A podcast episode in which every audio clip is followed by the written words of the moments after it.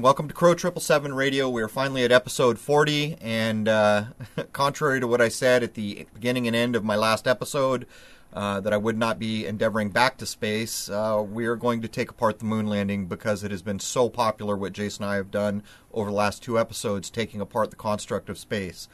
But I want to talk about something else before we jump in with Jason here. We live in a construct, and good information is everything and that is a big part of the construct that we live in is denying us the ability to have good information. False news cycles do this. Social engineering does this. There's any number of things we can point to that do this.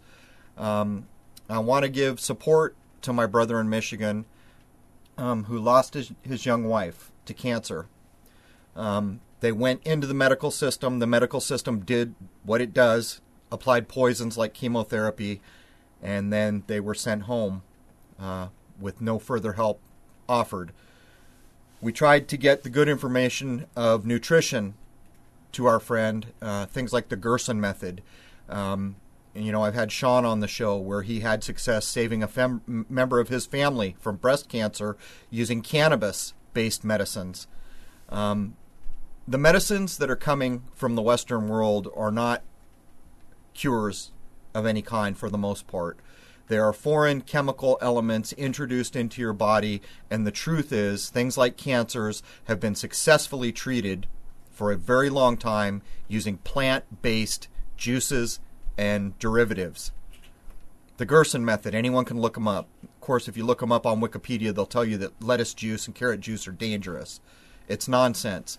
And uh, I guess I'll leave it at that because I'm a bit upset about this. But um, in this episode, uh, Jason and I are going to absolutely eviscerate the moon landings. They did not happen. It is not arguable that they happen, and anyone that chooses to argue that they did happen simply has not looked at what we have been handed.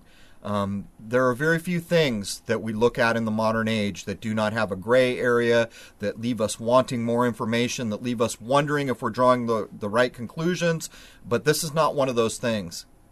No one has ever been to the moon. We can demonstrate it. Point blank, bang. Um, people that are upset from hearing that, I'm sorry. You know, you, you cannot make a true thing a lie. No human being in this world can do it, and you cannot make a lie a true thing. There is nothing that can change truth to a lie or lie to a truth. And unfortunately, the moon landings were a major lie, and more of the constructed social engineering and shenanigans, as was Manson, Woodstock, any number of things from the 60s and 70s. But without further ado, much love to my brother in Michigan. Let's jump in. All right, man. Welcome to Crow Triple Seven Radio Podcast. This is episode forty. Um, in the intro and the ending of the last episode, I said I would be walking away from space for a while, and that is true in a way and not true in another. Um, I've actually asked Jason back one more time due to the popularity of the last two podcasts covering space, and we're going to take a crack at the moon. Um, the moon landing is fraud. And for people who want to argue that point, it's really not arguable. You can look at any aspect of what we have been handed with regard to the moon landings, how that whole thing went down in the 60s and 70s, even from the outset when Kennedy is announcing that we will go to the moon, and you can demonstrate that nothing adds up. As a matter of fact, there are holes so massive in certain parts of the accounts that you can only be left with one conclusion if you are a logical person who sets aside everything you've been told and takes a fresh look critically at what we were handed, and that is that nobody's been to the moon. And in my view, that's not even arguable. It's not one of these things where there's a gray area for me. It's one of the few things where you can look at almost any aspect of it and come to this conclusion. But anyhow, Jason had sent me a PDF from uh, McGowan. He's the same guy who did the Laurel Canyon, uh, which we drew on a bit for the kind of hippies psychological operation. And McGowan also did a PDF, I don't know whether it was drawn from articles. It's called Wagging the Moon Doggy. It's an interesting read. And, you know, there's a lot of good tidbits in there that anyone can simply go look at what McGowan did. And in the past, I have had some issues with some of the McGowan content, but um, I'll set that aside because when you go through, he was referencing things that I had direct experience with. And one of those things I think it was back in 2009. Um, and I didn't read the full McGowan account because I remember it. I was there. Um, I had not been using my telescope a lot, but in 2009, NASA announced they were going to bomb the moon. I kid you not. That's the kind of language that the media was putting out there. Um, and I've forgotten what it was. I think it was they were going to crash something into a crater to prove there was water or some nonsense. And it was the L Cross or LaCrosse mission. Anyone can look it up. Don't remember the exact date. Pretty sure it's 2009. At the time, we were told that uh, a person with a 10 inch scope was going to be able to see a plume come off the moon. And even back then, I said, yeah, right, never happened. But I was there, and sure enough, it never happened. And I'll tell you why it didn't happen. Because this is just more nonsense to implant the idea in your mind that the moon is what you've been told it is. And while I started or ended the last episode saying I wouldn't be covering space for a while, truth be told, when I think about the sun and the moon and the modern era, on the tail of everything that I've studied and done and my telescope work, I think more about Earth when I think of the sun and the moon. I don't think about those two objects, whatever they may be, as oriented more towards space in any way, shape, or form. I completely associate them with where we are on this world. But anyhow, um, Jason put together a list as he typically does. Um, I got through a good part of it. I'm getting over a bug here.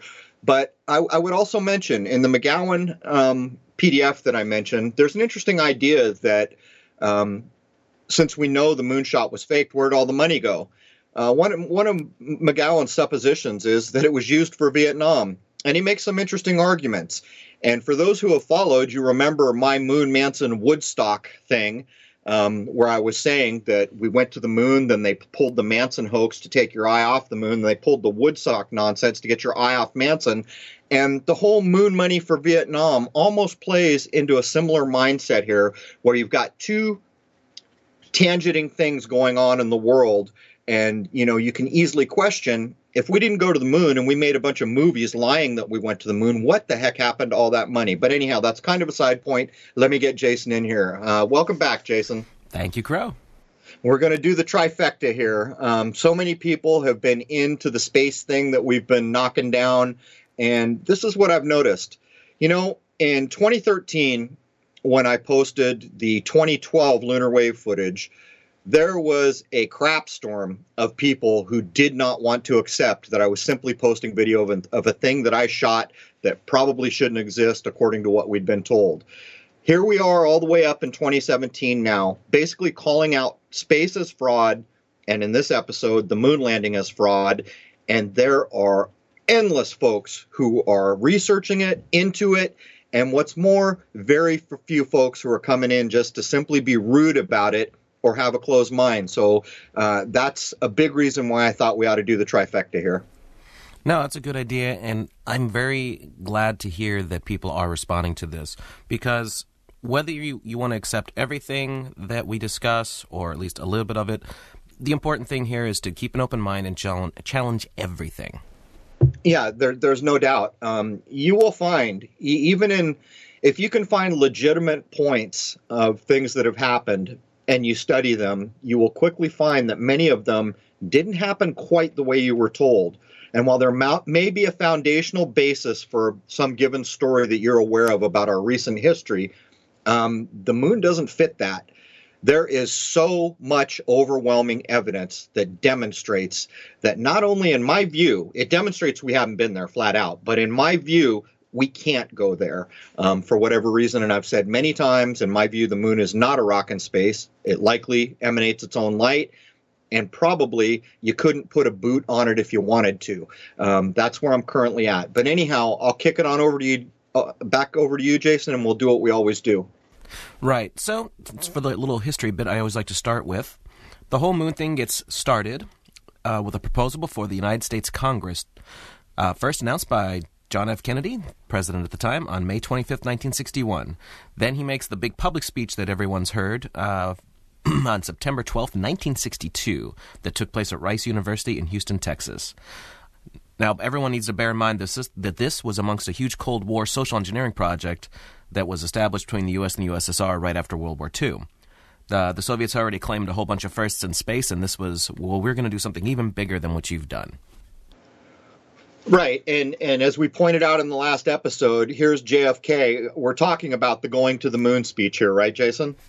Right. Well, there's two of them. There's there's the one he makes before Congress, and then he makes the big public one, uh, not quite a year later at the university. So there's there's two speeches actually.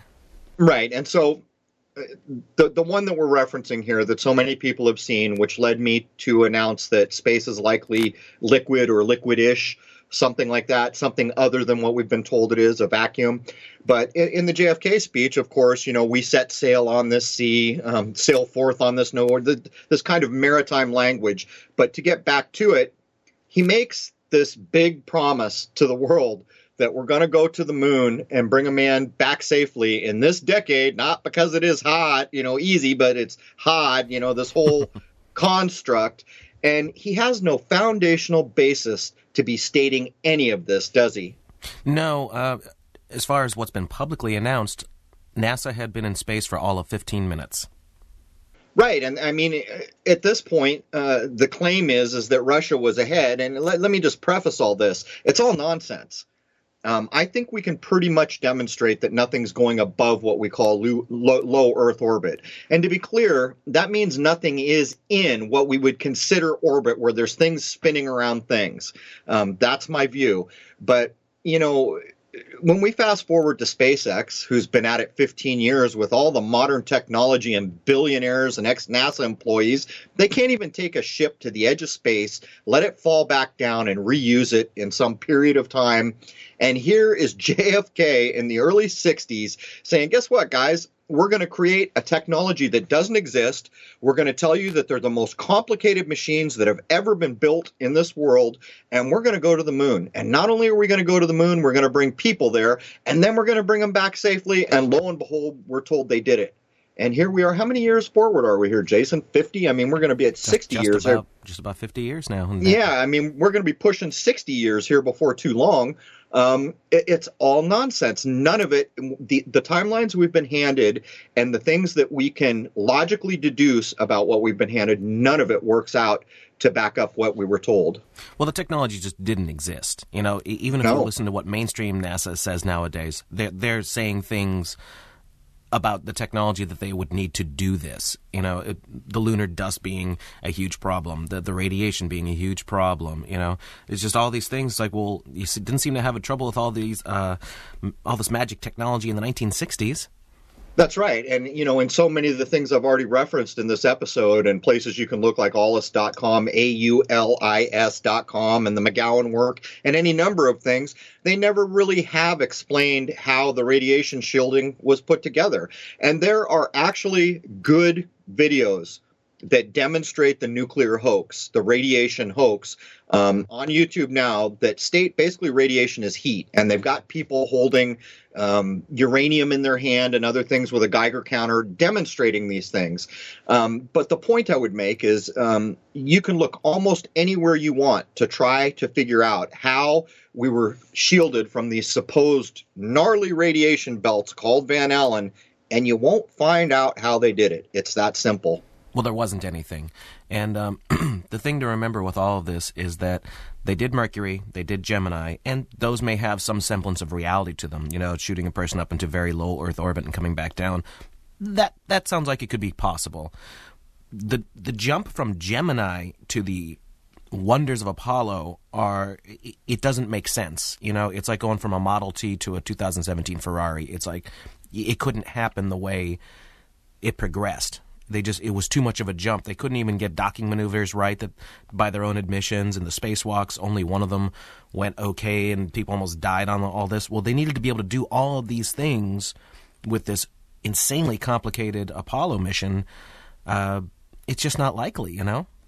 No, and not only is it not likely, um, I, as I've said so many times, if you were the man in charge or the woman in charge of this thing called the new space race, what would your, be your primary concerns?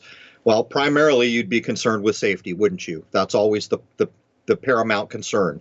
Secondarily, you'd want to meet mission object, objectives. But the third thing in line in almost everything I think about when I look at what we've been presented with is you're going to want good imagery. because a big part of this was we were told America is racing Russia, Russia is ahead of us, but we're America and we're going to win. So it was a construct meant to buoy up um, America's pride in itself at a time when Vietnam's going on, and of course everyone knows that didn't go very well. So here again, the imagery is crap. I mean, it is terrible for the longest time, and you know, I'm sure we'll get into it as we get into the list. At some points, they're filming supposed key points of history with a camera off a monitor, claiming that the technology doesn't jive for crying out loud. Right, and and, and that's what that's what this is all about. It's just things don't add up. Now, once they get to the moon, of course, we start having these stunning images that, as soon as you dig into it a little bit, you realize that's not very likely. No, and it's not. Th- this is where what they did falls so flat to the floor that arguments cannot be made to defend it. Um, there are very good images, very rich color, very sharp detail, where they've proven that NASA is saying these pictures were taken in something like three different places and the exact same background is being used in each one. This demonstrates that it's a soundstage. And this sets aside the stereoscopic method that was used that can figure out how far a background image is from a foreground image. And we're being told it's five kilometers or so many kilometers when in fact it's hundreds of feet. It's a soundstage. And that's demonstrated. So at that point, I mean, anyone who wants to logically look at what you're being told, it, it's just a lie. Right. And and before we even get into the history of how Apollo worked, it, it has to be pointed out that in in addition to faking this whole huge endeavor, nearly the entirety of 1960s culture was created and manipulated on multiple fronts uh, from various social engineering standpoints. Uh, a lot of what was going on with NASA uh, with all those national missions throughout the 60s seems to be a grandiose distraction of what the banking cartels were doing internationally with their giant war machines. And, uh, you know, people in people weren't thrilled about these things. And uh, there was, you know, assassinations and protests going on, public shootings. Like, there was lots of crazy stuff going on in the 60s that obviously, like, things were not well. No, um, and I was alive then. I can remember the sense of it. Um, and and you're right. It was one thing after another. In the same way they did a moonshot, then a Manson hoax, then uh, did this thing called, um, you know, uh, Woodstock, but it clearly did not happen in the way we were shown. In the same way that we can show that the Monterey Pop Festival was the beginning of psychological operations, we had a slew of violence all the way through the 60s. It's almost like the false news cycles that we see today cut their teeth in the 60s. Yeah, yeah. And as far as the hippie movement, that was has been proven to be a complete farce as well. Uh, you know, it started out in California, and again, McGowan's work is phenomenal, but there's other people who, who have proven this as well. And it started in the San Francisco area and the Laurel Canyon area, and it just kind of worked its way out. Um, it, it, seems like the social engineers were just going into massive overtime work because uh, they've got the rock bands and, and all these huge music figures just doing distraction after distraction. It's just it's insane what the '60s were really all about. No, it's it's crazy, um, and not only that, they drugged the daylights out of an entire generation, and this went on for decades. But what you've got to realize as those hippies from the 60s, I'm a little bit too young to count myself among them, but I was shortly behind them. Um, they're all adults now. So at this pinnacle of social engineering at the beginning of 60s, where places like Tavistock declare war on the young generation, literally declare war on the young generation, and begin this social construct which is going to shape all of Western culture. I mean, anyone can recognize what the Beatles did to the world. Well, that's part of what we're talking about here. It is social engineering at a level that is staggering. But to get back to the point, all those young kids in the 60s, they all grew up. So that is who is adult in the western United in the western world United States now and they have lived a lifetime of near nonstop social engineering. And then when you mix the drugs in it and what our medical system has become, you can begin to see that there really is no facet of the culture and history that we think we understand that cannot be challenged. And I think what NASA did plays so heavily on this because everyone was so disoriented. And it's really obvious too when you look at like the adults from the 40s and 50s and the things they're accomplishing, and then you start looking at the 60s and 70s generations. It's obvious that the social engineers just grabbed a hold of everything and slammed it in the direction they wanted it to go. That's right, and that direction was down. It was to de-evolve, and in my view, um, you know, so many people ask about astrology or why tracking the sky and tracking when Venus transits the moon and when an eclipse happens, you know, solar or lunar, why that's important. Well, this is why it's important because the only true clock we have for this place is the sky. The only true division of a season we have is the equinoxes and solstices. That's it. And there has been so much work done to screw up our calendar, to pull us out of the cycle. But the main point I would make here is if there are people here that have very old or maybe even ancient knowledge of what the cycles were counting and what was coming, it is quite likely that as they begin to drug out an entire generation in the 60s and just step up social engineering to an absurd level, did they understand that when we cleared the millennium that so many of us were going to be awake at this point and not fooled by the nonsense and i think there could be an argument made pretty convincingly that that is a likely likely thing right i i always think that the internet is the thing that changes everything and it's it's a complete double-edged sword Oh, there, there's no doubt. I, I, mean, so many people come and comment, and they, you know, they ask, "Is this true? Is that true?" And you know, I find myself repeatedly writing the same thing. An adult human being thinking in the higher mind has the ability to detect the ring of truth. Unfortunately, this does not give us all the details that we want as human beings, but it does give us a foundational basis to treat information in a certain way. If you know the ring of truth is not in a thing, then you do not accept it or take it seriously, and that is a big step in the right direction. And that's what we see with, with the whole NASA history. Uh, Mercury probably could have happened the way it's shown to, to a fair degree, and even some of Gemini. But when you go, and these don't forget these programs are overlapping. When you go from Gemini to Apollo, there's just such a massive technological gap. Right. In what they were able to accomplish, it just seems so unlikely.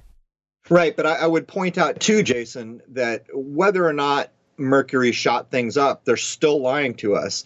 They have not demonstrated to satisfaction that they can leave our atmosphere. We're still looking at rockets being shot into the ocean, in my view. So, how is it that back in the Mercury, where we're told, you know, this person's orbiting or that person's going to space? I, I, no, I will not accept it. Look, man, we are in the new millennium. We're in the year 2017. You show me HD footage from a ground based observer with good equipment, these things truly happening. And then we'll have a discussion you show me something doing the burn back into our atmosphere because I could do it with my tools, and my tools are meager by comparison to an observatory or any number of places, even really good camera equipment for television with long shot telephotos would just kill. Uh, uh, you know, given an opportunity like this, we don't have these things. And every time we logically look and can easily say we would expect to see these things, yet we do not, it tells us something very critical, and that's when we begin to detect that the ring of truth is not there. Right. It's the same thing we've pointed out in the last two episodes that nobody's got an iPhone st- stuck out the porthole and just taking incredible images. No, they don't, and and you know they're they're proven false over and over, and you never see stars. And of course, there's God knows how many supposed thousands of satellites zipping around up there. God knows how many hundred thousands of pieces of space junk, and you don't see any of it. And I'll tell you why you don't see any of it because space has been lied to you. You have not been told what is above our atmosphere. There is nothing orbiting anything, and nothing has ever la- left what is our atmosphere, in my view, working with what we have to work with at this point. Right. And everyone just needs to bear that in mind when we start discussing all the things that they're claiming they accomplished on, on the Apollo missions. It's it's pretty much ludicrous. Yeah, and, and, not only is it ludicrous, when you begin to consider, so they didn't send anything to space, they didn't have crews on rockets. And I mean, in, in one of the last episodes, we did a quick lookup on the internet for the average speed of a bullet and escape velocity for a rocket and found out that a rocket goes many times the speed of a bullet. And yet we're supposed to believe that human beings are being placed on this thing going many times faster than a bullet. It just none of it logically works out. And when you consider the money, I mean, that alone would almost be a good enough reason to to create these lies. I mean, it's staggering the amount of money that they have spent. Absolutely. And uh, the thing is, where did that money actually go? Now, some of it was was definitely spent on the things that we saw, the technology that was presented to us. But the, as we dig deeper, we realize that that technology just cannot do any of the things that they claim. So the money went somewhere else. Right. I, I, I liked Dave McGowan's argument um, to to a point um, that it's possible that a lot of it was funneled over for the very unpopular Vietnam War thing. Um, and as everybody knows, war was never declared, and Jim Morrison's father started that whole thing with a lie, uh, which plays off the you know the Tavistockian you know hippie movement thing. But uh, when when we begin to look at the fact that they're not providing us with what we would expect to see um, that is a good basis for anyone to look at the information we're, we're putting forward here. And, and I would suggest if you simply just pull back away from everything you've been told, put yourself in charge of the mission, and say, okay, they're telling us we're going here, what would be the critical things? And you will quickly get quite a checklist of things that you would expect to see that you do not see. And just to back you up, by the way, because I want to make sure we got these numbers right, the speed of a bullet is 2,500 feet per second. The speed of a rocket needs to be 4 point miles per second to break to break the orbit according to So do you remember what a mile is? It's 5,000 something, I think. hmm 5,000 and odd feet. So just think about the staggering difference in those two figures. And not only that, you know, anyone who wants to go out and look at the rocket launches sees that they arc. Well, anything that arcs creates G's more G's than it would if it was just going in a straight line. Um, it just, come on, man, common sense. Can we put a human being on the, the nose of the slowest bullet in the world? And I would suggest no. Um, and when you start to talk many times that speed, um, I'm just, I'm not, not accepting it. Sorry. Right. And, and, the amount of failures that they experienced in, in the 60s while trying to develop this should be really telling as well. But, you know, that's the claim that they did something amazing. And um, well, neither you nor I are really buying it, are we? Well, no, and you know, if you even a person who just wants to start to go look at the footage of people who have chased after the astronauts or collected um, the supposed astronauts or collected the footage that they offered out to the public, um, and again, separate yourself from everything you've been told and critically look at what you're being shown not only is the ring of truth not in it, you see a bunch of people at every turn looking like they wish they were anywhere else but this world. Yeah, especially the first the first press conference afterwards with yeah. Neil Armstrong on them. They they something just does not look right with that. No, it almost looks like they're drugged. It's so bad. Um, they're just kind of lackadaisical, and um, that sets aside the, the more modern things where I, I, don't really know who the guy is that chased them around, asking them to put their hands on Bibles. There's been a couple guys that have done this. The, the big one is Bart Sibrel. Um, he has a couple of videos he put out. One is Astronauts Gone Wild, and uh, then he, but he's the one who put out the documentary a funny thing happened on the way to the moon and that, that's exactly what he would do he would try and get them to put their hand on a bible and swear that they went they walked on the moon and none of them would do it well, what's funny is there's a particular piece of footage with Buzz Aldrin being interviewed by this guy. Um, I think it's this guy. And the whole idea comes up that I'll take you to court. And the guy says, I would love that. Because in court, pal, you know, we could hold your feet to the fire. Mm-hmm. And so that is avoided at all costs. And then yet, shortly after that, there's footage of supposedly Buzz Aldrin punching the guy in the face. Well, if there's an open door to a courtroom, you know, what could be better than being punched in the face on camera by a supposed Apollo astronaut? It's just none of this stuff holds up. Right. And I spoke to Bart Sibrel brief, briefly. I may end up doing an interview with him, but I don't know. Something's not right. No, it's it's just it's shenanigans is what it is. Anyhow, I'll, I'll kick it back over to you. Right. To get back to our history, uh, Apollos one through six are all ground tests, and the the, the Saturn V rockets weren't quite ready yet. Um, launches into space start in October 1968 with Apollo 7 into low Earth orbit. This is also the first live television transmissions from inside a manned spacecraft, and this is where we already start seeing the entertainment lines blurring with the reality lines. Um, with the new space travel beginning to get very, very, very blurred, and let's not forget there were only a few channels at the time, so what was on was watched by the people because they didn't really have a lot of options. Uh, apparently, the crew were such a big hit with the TV audiences that they were given a special Emmy Award by the National Academy of Television Arts and Sciences. So there you go. That that you know that kind of tells you how things are. are just... there it is, man. There yeah. it is. Serious endeavors do not cross over into entertainment. Give the American people their heroes. And here's a message for Sir Sir Richard Branson, Mr. Branson. In 1968, the first missions supposedly into space started. And guess what? In 69, they landed a man on the moon and brought him back. What in God's green earth are you doing in your little spaceport in Truth or Consequences, New Mexico, that you've been at it 15 years? In 1968, they made their first endeavor to space, we are told. Within a year, they put people on the moon and brought them back. We know it's a lie, but that lie really underscores the lie that you are telling us all now. And maybe the uh, SpaceX and, and Branson and all those can be our next topic to dig into when we want to do some more space. You know, we'll see how this this episode is received.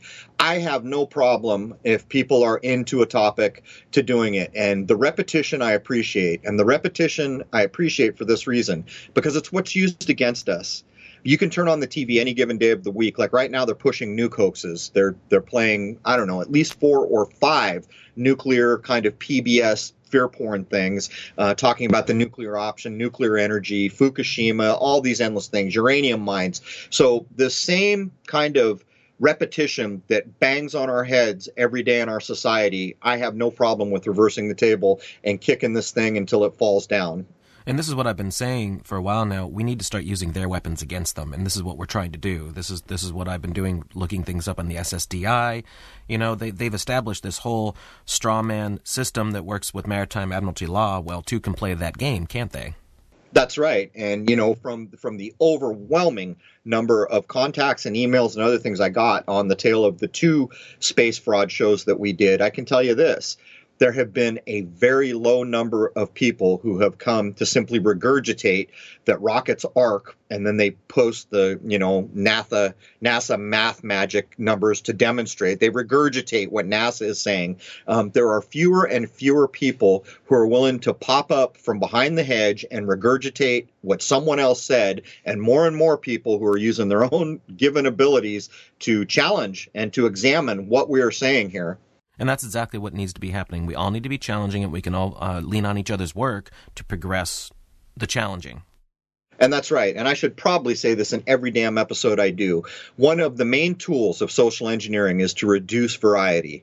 And I'm not kidding. That is one of the very basic, main foundational tools. The other one is to segment society to gender, to race, to religion, whatever they can do to cut down variety and then segment us. I would point out a human being talking in a chat room with a different idea than you have is adding variety.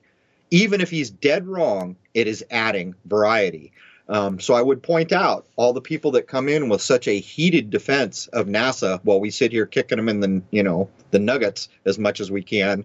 I don't get it, man. I don't get it at all. Why do you care? What is your investment in in NASA?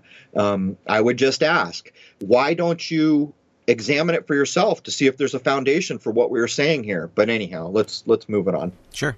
Now, with Apollo 8, it's the first to use the Saturn V rocket, uh, and it has the crew reading the first 10 verses of the Bible, which is broadcast on Christmas Eve 1968 to millions of people. This was like the biggest thing at the time.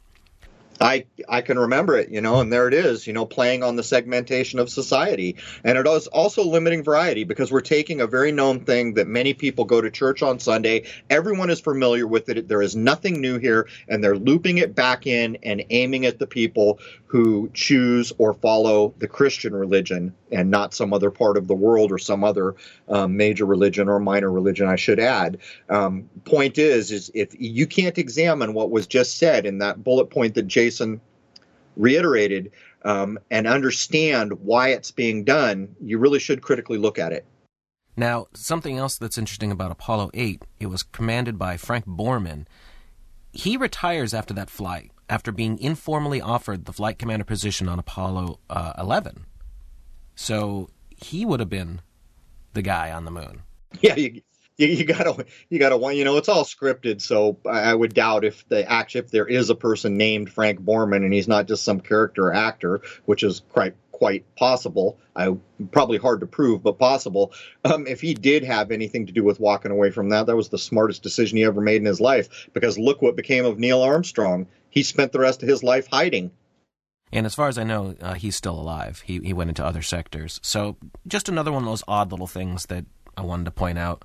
Now, watching all uh, numerous videos of all the Apollo launches that are supposedly on its way to the moon, I keep seeing plenty of shots outside of the capsule windows where a large blue glow can be seen. I mean, and the implication, of course, is that they are in low Earth orbit only and not tens of thousands of miles away from the Earth, where obviously, if they were, the Earth would be considerably smaller and certainly not take up a whole lot of space in the window. Right. And this is probably one of those things where if someone was really good with geometry or um, some other maybe higher math than geometry, um, you could start to demonstrate at what altitude you would be able, and, you know, taking into account focal lengths of, of tools used, would be able to actually see a supposed round Earth that we are told exists. But clearly, we do have footage from a lot of very high altitude planes and it don't matter what lens they put they could never start to encapsulate the entirety of what we call earth now there's a couple things you could do here there are transcripts available and i watched a lot of stuff over the past few weeks but there's transcripts of the missions like point for point dated they don't always add up to what's shown right. on video That's there's, right. there's so there's obviously even if they let's just say they were in low earth orbit faking it there's edits going on even there that aren't matching up. You know what I mean? So it, the whole thing has got shenanigans all over the place. Well, it shows the complicit nature of our media even back then. You know, so many people think there might have been a time when our media was good to go. And I've tried to do shows demonstrating that even basic radio, RCA and RKO, were weaponized as we went into World War II. And that's where ABC, CBS, and all these other things branched out of. There was never a time when the, the media was not complicit. And this proves it. You know, Jason's pointing out here that you can look at timelines and they don't jive. Well, where was our media? These are very simple things to grab a list that you've been handed by an official source and go down it and say, wait a minute, this doesn't work. This is wrong. Yet that never occurred. Now, one of the other inconsistencies I saw a lot any shots of the astronauts when they're inside the capsule and they want to show the Earth from a distance, it's always preceded by a blackout of the camera first. Like they don't just float over to the, you know, they're inside the capsule, they got the cameras on themselves, and then they just kind of float over the porthole and stick it there. It's always a cut shot, and then, you know, they're showing the Earth. Um, the other thing I noticed, and maybe someone can explain the, the way the physics of this is supposed to work, but the Earth never seems to be visibly spinning in any video I've seen. and it never has satellites either. Um, but and, well, there wouldn't have been hardly anything in 1968, 69, but uh, shouldn't the Earth be moving? Like, shouldn't I visibly be seeing it? Because when you see the spacewalk videos, the Earth is clearly turning beneath them, or the ISS stuff, or any of the other newer stuff. You see the Earth turning. So would that not be visible? And I'm just asking to the community at large: shouldn't it be visible that it, that it is moving? Well, I can answer that for you, Jason. We are told that in low Earth orbit, um, things are moving appro- approximately 17,000 miles an hour. I hope I'm close to the number. I haven't looked at it in a long time.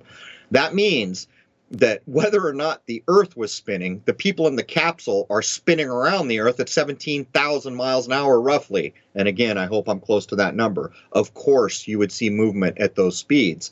Um, how could you not? And I assume that that couldn't be faked very well. They're just showing static images of the Earth.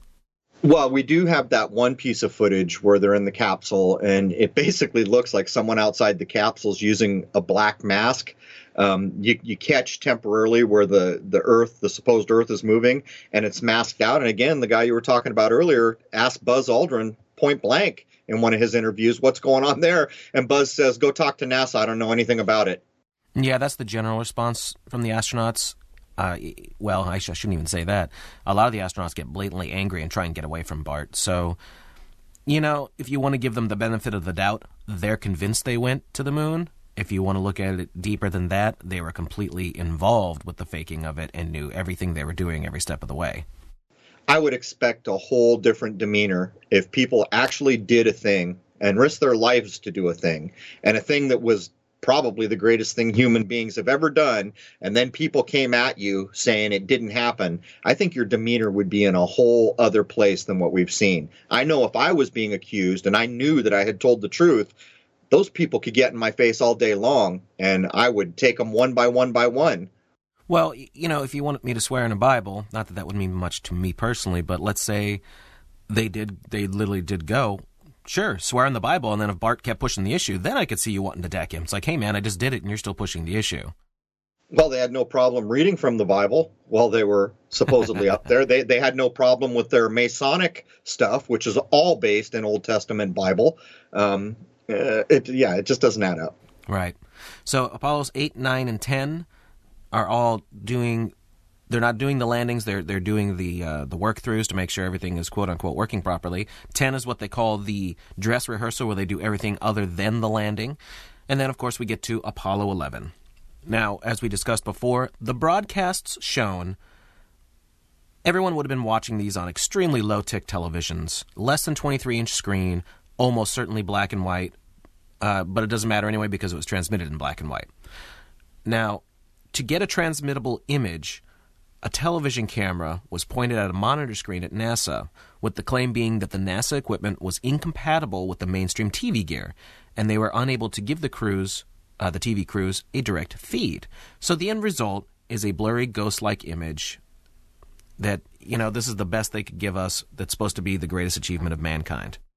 And I, I, mean, here's where the ring of truth is so far from what we were told that you really don't even have to look too closely. And anyone who goes back and looks at the quality of the images of supposedly the greatest endeavor ever achieved by human beings, leaving this world, going to another thing out there in supposed space, and walking on it. Um, and it is the lowest quality, trashiest, most worthless piece of footage you will ever see. And that sets aside the fact that those the original footage does not exist anymore. Right. That's one of the big points that Dave McGowan points out, actually, is that everything, every single thing, including blueprints and how to make any of the stuff involved with Apollo, it's all gone. That is, I mean, if you lost the blueprints and everything, I can understand. Hey, let's just say there was some insane thing where you lost the tapes. That's not where the blueprints would have been kept. No, it's it's ridiculous. He claimed 700 boxes and then, you yeah. know, the blueprints and everything else. There would be multiple copies of something like that. So if it was true, they would have had to gone around and collect it. But the, the real point here is if you want to use the simplest explanation and apply it here, when you're going to lose 700 boxes, all the blueprints, all the original anything of the greatest endeavor of human beings, it's pretty clear shenanigans has gone on. Then you could ask, well, why was it done? And I'll tell you what my view on that is it is better to be accused of having done something underhanded or stupid or whatever it may be than ever risking logical human beings like myself getting their hands on the original stuff because when you take apart the original stuff there is no arguing your way out of that hole. You you know if if what places like Aulis.com have done with stereoscopic uh, imagery was done to those original footage tapes, there'd be no way to explain it away. You would be able to show fraud in the premier original copies. And I mean, how do you get out from under that? Now, here's the interesting interesting point you have to keep in mind. NASA didn't make any of this stuff themselves. Everything was contracted out to multiple different companies. Like they didn't say, "Here's our spacesuit design somebody make it for us. That's not the way this works in the aerospace industry. They contract out and throw the money out there and say, who has the spacesuit we need? Who can make this for us in the time period we need it? And this is all the stuff I've been looking at.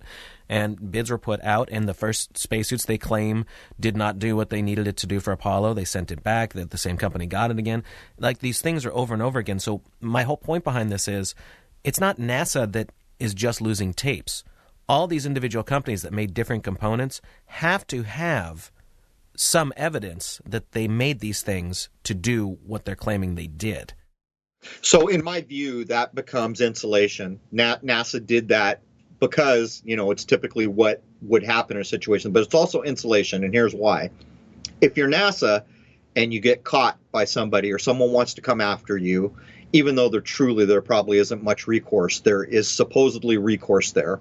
But when a private corporation is doing it, there is zero recourse. A private corporation has to give you jack. Um, a private corporation could claim anything from national security to company secret. And as long as they haven't violated the rules of incorporation, there's no piercing the corporate veil by the rules of corporation. So, in my view, having all these aerospace industry privately held corporations uh, doing all this stuff, it's a bit of insulation for NASA in the same way that SpaceX is so quickly jumping in and the shuttle missions. We don't do shuttle anymore, and they're shuffling NASA out as quick as they can to get a private corporation. Because when that happens, guess what?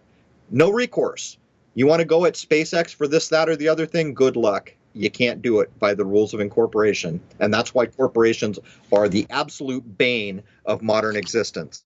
I, would say the last vestige of hope we have to attack this at, at, at the modern time would be the Orion program, because that's still under NASA, partially. And um, I would say if anybody knows anything at all that they can contribute to this argument, let's hear it yeah, it's it's a wonder. You know, you got to wonder if people have been bought off or silenced in some way, um, because there has to be many many people who were closer than we'll ever be, uh, who realized what was going on. And sure, probably the majority of people just thought they were being patriotic Americans working to do their job. But in every group of people, you're always going to get people like me who aren't going where the river pushes them. Um, you've got to imagine they're out there. Now, getting back to Apollo 11, I watched a, a lot of footage.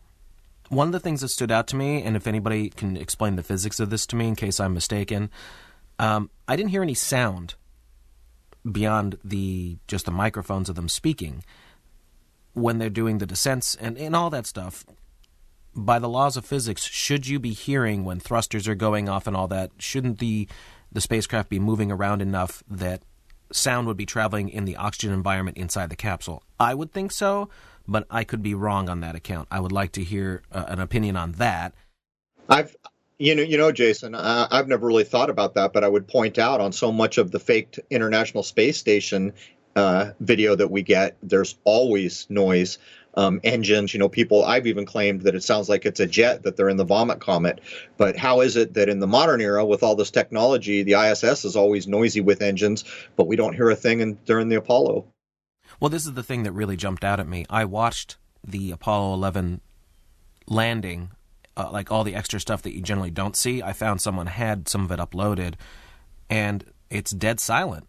The Eagle has landed. You know that little clip they usually show. Well, there's stuff before that. There's there's uh, released material that you can watch, and I did. And then there's multiple angles once they get down on the moon and everything from the the uh, the cameras and all that. So it was interesting to see stuff I hadn't seen before. But the thing that jumped out at me, being an audio engineer, there's no audio. There's nothing. That's right. And, you know, I, I guess I should point out again, um, you know, words have meaning in all this, and, not to step too far away from where Jason's leading us here, but I would point out that Apollo is a mythical figure, non existent. And it's almost come to the point for me that whenever I see a thing named after a non existent thing, I already know what I'm looking at. But we are told Apollo 11 went to the moon. And as I have pointed out so many times since I did the 9 11 mind rape episode, where it appears that the Luciferian folk of the elite use the number 11 as the beginning of the casting of a spell for change, mind rape, all these negative connotation things that are going to be needed to get change to occur. Kind of like the idea that you've got to break some eggs to make an omelet. In other words, we got to ruin something to get this better thing that we want. And the the reason it's negative is because they want it and the people they're doing it to and ruining things for don't. They're not even aware that it's going on. And here we're being told, of course, Apollo 11 is the beginning of the mind rape, the spell to implant the idea, the spellcraft that will set forward that with this mission, men stood on the moon. And sorry for deviating there, Jason, but I wanted to slide it in. Actually, that's a very important point. Do you have a, a, good breakdown of the symbology and all that around Apollo 11 before we start tearing into the physical evidence? Um, be more specific. I'm not quite sure exactly what you're asking me. Well, the imagery that would have been used, say, on the patches, uh, the gematria behind Apollo 11, just all of that. Is is there more behind. You, you, know, there there is, and truth be told, there are people who would be way better at it than I am because I just don't spend that much time. I suppose if I just focused on it solely, I could probably do a pretty decent breakdown.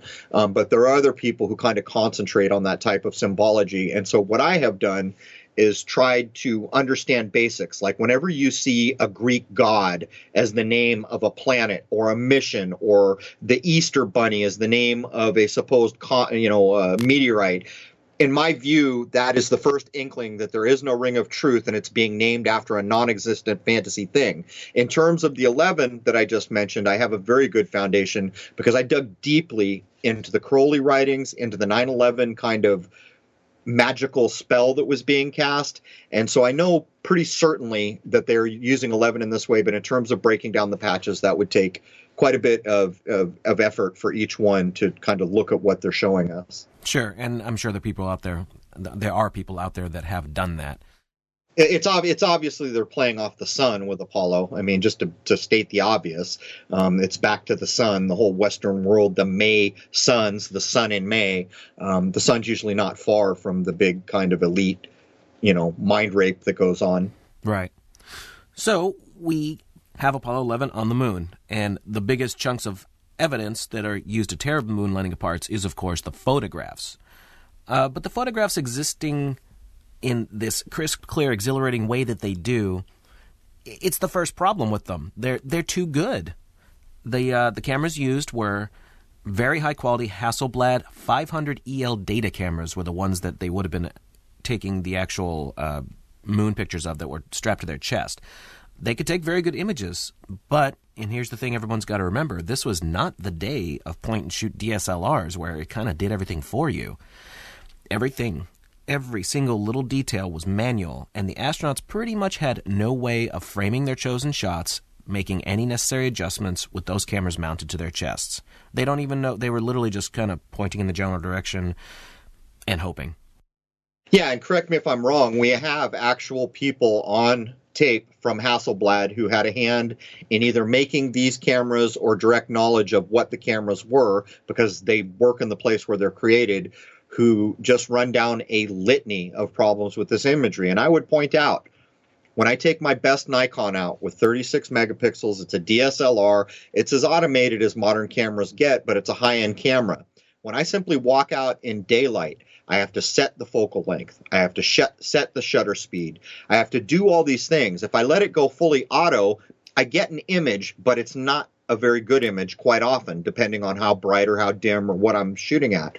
Um, so the idea that guys couldn't even look through the viewfinder and you know center up these shots in any way, um, I, you know, there's so much here, Jason. There's even you know all over the Aulis.com website they're showing I, I, mean, it's almost endless the number of problems, and I think they even quote the Hasselblad guys um, saying things like there's more than one light source in this video of the moon. There's no way a person could have got low enough to get the flag, the astronaut, and the supposed Earth in the background. Um, it goes on and on. That's it. And I went through all this. Uh, there's clear indications under real photographic analysis that numerous pictures are composite images with all these different alterations made to give a final product that's stunning. Um, definite multiple indications that uh, numerous light sources were used, that multiple light sources were used, uh, of varying sizes, no less, at play in these images. There, That's right. You know, there would really only be one real direct light source if you were on the moon, and that would be the sun. Uh, although I, I, could definitely assume that the Earth reflecting light would, would do that as well, but not to the degree of the sun. I doubt it would have a huge play, although I could be wrong about that. I don't think so because I mean you're looking at such a bright light source that the shadows are basically black. How could even if it was possible, I don't accept that it's possible, even if there was some supposed moonshine, how could you start to approach such black shadows? Um, but one of the things I really laughed at uh, on the Aulis website was they spanked Mythbusters, and they spanked them hard. They did. I remember some years ago watching the Mythbusters episode where they shilled for NASA. And again, you are looking at media's complicity in the lies we were told in our lifetime. Mythbusters is right up there at the top. What they did was they went and they tried to show all these things that were being called out correctly, I might add, that were wrong with the NASA landing on the moon Apollo uh, mission. Um, they went back in and they geared their show to demonstrate why it could all happen. One of the things they did is there's a shot of an astronaut, don't remember if it's uh, Armstrong or Aldrin, coming down the ladder, and he's lit and he's in the black shadow of the lunar lander. And so people rightly began to point out how's that possible with one light source? You would have to have a secondary light source to light that astronaut's white suit, or he would be simply coming down the ladder in a black shadow. And so this is one of the things Mythbusters shield for. The guys at aulis.com, and I'll say it again, A U L I S. No, I am not affiliated with them. I just was sent this link some years ago, and they have a lot of top end work pretty much giving unarguable results that anyone could duplicate. What they did is they went in, got their cameras, set up the whole thing, got models, and they went in and demonstrated that there would, in fact, have to have been a secondary light source to see the astronaut in the way we see in the shadow. But there it is, man. These are not arguable points. These are things that could be re replicated. And for people who are so stuck with scientific method, um, they could be replicated any day of the week. And that is supposed to be the foundational basis for what constitutes a truth coming out of science. Well, for people who like scientific method, here's a good one that I got from Aulis. They used a funny little program called Photoshop. I'm sure most people are familiar with it. And Photoshop comparisons of the sun from the moon pictures with other images from different locations that are supposed to be in space and from the Earth demonstrates very stark differences. The Apollo moon photos show direct evidence of it being an artificial light source. And this argument can be approached from various angles, and you're always going to come to the same conclusion. Basically, that it looks like a giant light bulb is is in the moon photos, and then pictures from the ISS and pictures from Earth look much more similar in the way you'd expect them to be when they under, under analysis. I saw that and I almost had to laugh because I was a stagehand and in some of the like theaters and things I ended up working in, they had very old lighting technology where they still had 5Ks and very old Fresnels and other things. And I can just imagine Bob the light guy up there with the 5K setting the sunspot, you know. Um, but Aulis did another thing there that was, uh, you know, a complete slap in the face to NASA where they started to question why is everything gray? And so they went to great detail, even pulling people from the camera institute from the university that they were at one time associated with. I don't know how many of them are still associated. Um, it's a Ukrainian uh, university. I think many of the guys are PhDs. The guy who initially authored the stuff that I wrote was a PhD. But anyhow, they take it all apart. They got very high end people to do these things, very educated people, very high end professional camera guys, and they begin to look at the albedo and other components of what the actual color of the moon should have been. And they walk away demonstrating in a replicatable way that it should be brown. And the reason I mention this is because if you go back and look at the initial fraud images from the Chinese Chang 3, that's supposedly on the moon right now, uh, the images come a lot closer to what Aulis is telling us the actual color of the moon should be. So you can even see that they're trying to correct the things they got wrong even in the modern age. Speaking of color, there was uh, an interesting comment. I believe it was on the Apollo 11 videos. One of the astronauts says to the other that, "Look, there's the there's purple rocks, like I said there would be." Right, right. So uh, I don't know what that means. Yeah, did you? There's a transcript somewhere that I know exactly what you're talking about, but I haven't seen it for the longest time, so I can't can't really comment too intelligently on it. But I know exactly what you're talking about. I, know, it just stuck out of my mind. Like, okay, why didn't you show it then? But anyway, um, one of the last things I'd like to to bring up from Aulis that they did that was really cool.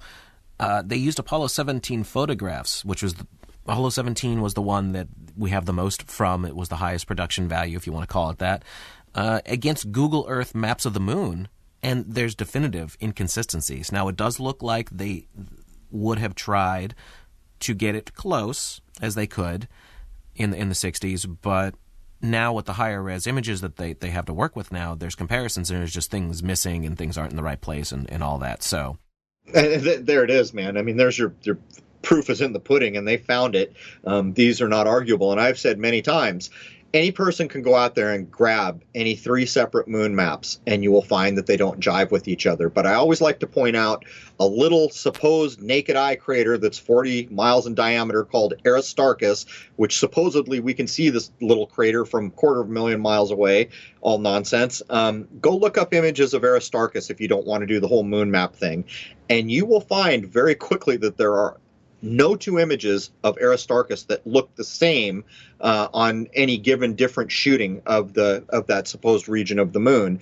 And uh, I don't know if I've ever mentioned it here before, but during the last one of the last I think it was actually the last lunar eclipse that I filmed. For people who are not aware, we're told that the shadow of the Earth is going over the moon. With a typical camera, when you're filming an eclipse like this, a lunar eclipse, the umbra, then the penumbra comes across the moon and it blacks out the portion that's being eclipsed. Well, I had a full spectrum camera, and the full spectrum camera allowed me to change light collection settings and I could light up even the blacked out portion of the moon. And what I found was, is I filmed the Aristarchus crater being enveloped by the supposed shadow of the Earth until it was completely blacked out. And then I jacked up my full spectrum camera to light up the entire moon. And you know what I saw? A white dot. So, how is it possible that I can pick up a white dot with a full spectrum camera when the deepest, the, the penumbra, the deepest shadow of the earth, has blacked out that portion of the moon. But anyhow, Jason, we're a bit above the top of the hour. Maybe this is a good place to do a cut. Yeah, uh, the thing I would like to say before we move on to the to hour two, and I have a good good uh, lead in for that. The uh, the production values, if you want to call them that, seems to have gotten better from Apollo's 11 through 17.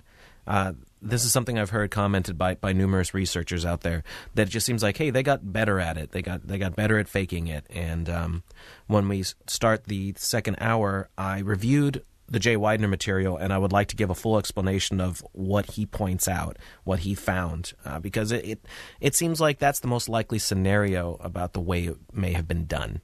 You know, I, I, think that's a great place to start the second hour. And, you know, practice makes perfect, doesn't it? Um, and the problem here is, is even though the production value got better, there's no human being alive that can make a false thing true. And that's really what we're looking at here. And um, we're going to have eviscerated, you know, so many things about the supposed moon landing by the time we're done with hour two, I don't think any reasonable person can really walk away simply accepting what NASA has told them. But anyhow, Jason, as I as we close out the first hour of Crow Triple Seven Radio Podcast, episode forty, uh, the moon landing fraud, is there anything else you want to add for the first hour? No, that's a good wrap up, and I have a, a very extensive, detailed list to go into. Just lots of little points, any one of which would spell doom for the Apollo astronauts if this was really going on. So uh, hopefully you join us for that, and, and we'll see you there.